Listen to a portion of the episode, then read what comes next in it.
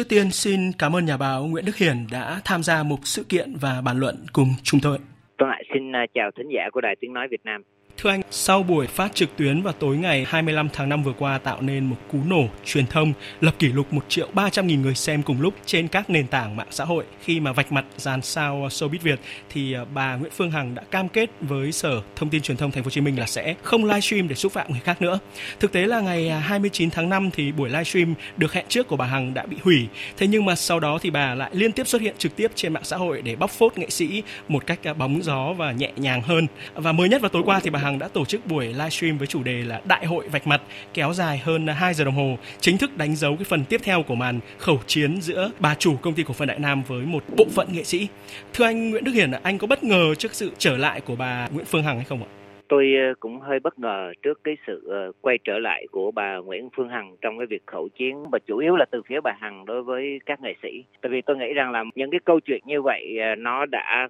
làm bận lòng rất nhiều người trong nhiều tháng qua đã đến lúc nó dừng lại rồi. Ít nhất về mặt hành xử, nếu thêm nữa thì thành quá lố. Và tôi nghĩ là bà đã dừng lại. Và tôi cũng đã từng nghe bà hằng nói là cuộc chiến đến đây là chấm dứt. Cho nên là khi bà hằng quyết định quay trở lại với cái màn khẩu chiến này thì thú thật là tôi hơi bất ngờ. Dạ vâng, đã từng ờ, hứa là sẽ không livestream xúc phạm người khác, thế nhưng mà bà Hằng vẫn trở lại vào đêm qua và có phần còn mạnh mẽ hơn với những cái ngôn từ như là một con quỷ đội lốt người, một con rắn độc, một sát thủ không hề tầm thường. À, phải chăng là bà Phương Hằng đã tiền hậu bất nhất và cũng có phần là thiếu tôn trọng cơ quan chức năng ạ? Ở đây thì không chỉ là thiếu tôn trọng uh, cơ quan chức năng mà tôi còn nghĩ rằng là bà Nguyễn Phương Hằng thiếu tôn trọng dư luận xã hội trong chuyện này. Thứ nhất là khi bà Hằng hứa với Sở Thông tin và Truyền thông Thành phố Hồ Chí Minh, nhưng sau đó bà chuyển địa điểm livestream về Bình Dương tức là thuộc nơi mà cái việc quản lý nhà nước về mặt thông tin và truyền thông thuộc Sở Thông tin và Truyền thông Bình Dương. Như vậy thì có thể thấy rằng là bà ấy đã muốn lách qua cái lời hứa của chính mình.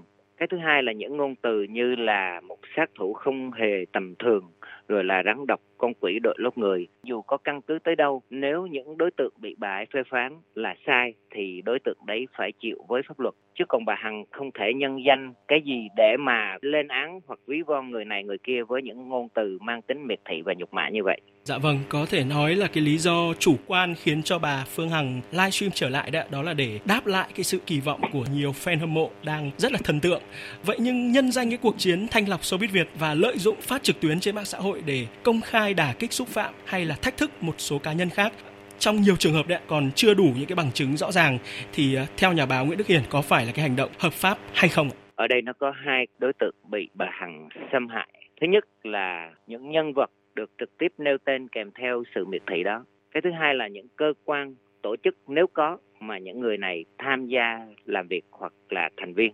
bà hằng ấy, thì bà vẫn nói là bà ấy có chứng cứ tuy nhiên ở đây cái khái niệm chứng cứ bà hằng có vẻ hiểu một cách ngây thơ hoặc là cố tình ngây thơ quá chứng cứ phải là sự thật mà được cơ quan nhà nước có thẩm quyền thu thập theo một trình tự luật định thì mới gọi là chứng cứ. Ở đây tôi nghĩ rằng những cái điều là bà hằng coi là chứng cứ, thật ra là có một số điều nó là sự suy diễn cá nhân của bà ấy. Và khi mà chưa có bằng chứng rõ ràng, không có chứng cứ pháp lý vững chắc thì có thể bị coi là vu khống. Và người có hành vi vu khống sẽ bị xử lý theo bộ luật hình sự năm 2015 đã quy định cái thứ hai, giả sử như những đối tượng bị bà hằng vu khống không tố cáo hoặc khởi kiện, thì ngay cả cơ quan chức năng, cụ thể là công an và sở thông tin truyền thông hai địa phương là thành phố Hồ Chí Minh và Bình Dương, vẫn có thể đề nghị xử lý hình sự bà hằng theo điều 331 bộ luật hình sự về tội là lợi dụng các quyền tự do dân chủ, xâm phạm lợi ích của nhà nước, của cá nhân hoặc tổ chức trong suốt một cái chuỗi livestream như vậy sẽ có những lúc bà Hằng không kiểm soát được ngôn từ, được các nhận định với cái sự cao hứng được đẩy lên bởi công chúng mạng xã hội, bà Hằng rất có thể đã hoặc sẽ phạm những cái sai lầm như là miệt thị người khác mà không có những căn cứ vững chắc. Dạ vâng, có ý kiến nhận xét một số báo điện tử đã, đã bám vào cái hiện tượng Nguyễn Phương Hằng và vô tình tôn vinh những cái hành vi không hợp pháp. Xin hỏi à, quan điểm của anh ạ. Cá nhân tôi cũng coi việc bà Phương Hằng livestream với một lượng công chúng khủng như vậy ở góc độ là người nghiên cứu về truyền thông thì tôi cho rằng đây là một hiện tượng đáng nghiên cứu khi mà một nhân vật tay ngang và thu hút được một lượng công chúng lớn. Nó cũng có một số những cái chỉ dấu cho chúng ta thấy một cái sự dịch chuyển công chúng hoặc là dịch chuyển phương thức tiếp cận công chúng của giới truyền thông. Tuy nhiên, một số tờ báo điện tử coi đây là đề tài và bám theo nó, thuật ngữ gọi là do trend, tức là bám theo dòng thời sự, thì đẩy lên khiến cho bà Hằng bị nhầm lẫn, khiến cho cái lần livestream của bà Hằng liên tục tăng cấp với những cái người được nhắc tên nhiều hơn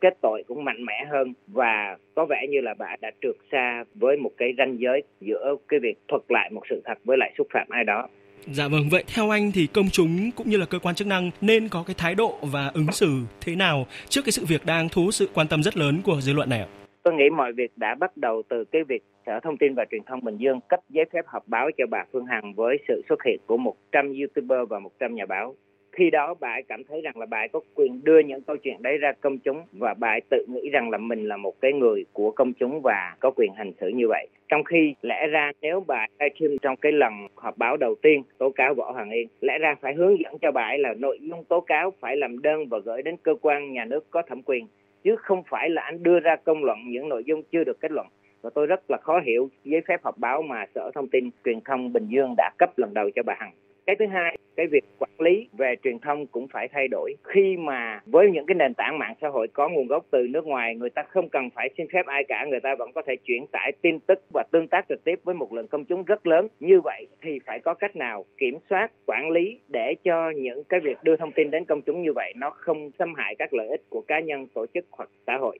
Và cái thứ ba, tôi nghĩ rằng là các cơ quan chức năng của Bình Dương và thành phố Hồ Chí Minh cần theo dõi và nghe lại những cái buổi livestream này nếu nó có dấu hiệu xâm phạm lợi ích cá nhân, tổ chức hoặc xã hội mà được luật hành chính hoặc luật hình sự tuyên bố bảo vệ thì phải sử dụng để quản lý và xử phạt chứ không thể để cho bà Hằng tiếp tục cái cách là mình có quyền xúc phạm bất kỳ ai trên mạng xã hội video. Dạ vâng, vậy à, về lâu dài chúng ta cần một cái chế tài ra sao trước cái tình trạng à, dùng mạng xã hội Facebook hay là YouTube để mà tuyên truyền cũng như là phát tán các cái nội dung lệch chuẩn và gây mất trật tự xã hội ạ? Ở đây nó có các cái chủ thể khác nhau và cần có các phản ứng khác nhau. Thứ nhất, cá nhân hoặc tổ chức nào cảm thấy mình bị xâm hại thì phải tố cáo hoặc phải khởi kiện tại tòa án khi bạn không dùng pháp luật để bảo vệ các quyền và lợi ích của mình, thì bạn đã tự để cho người xâm hại bạn mặc nhiên tung hoành. Thứ hai, các cơ quan quản lý nhà nước phải thấy rằng là những hành vi nó vượt ranh giới, đã xâm hại, đã rơi vào các cái quy phạm bị cấm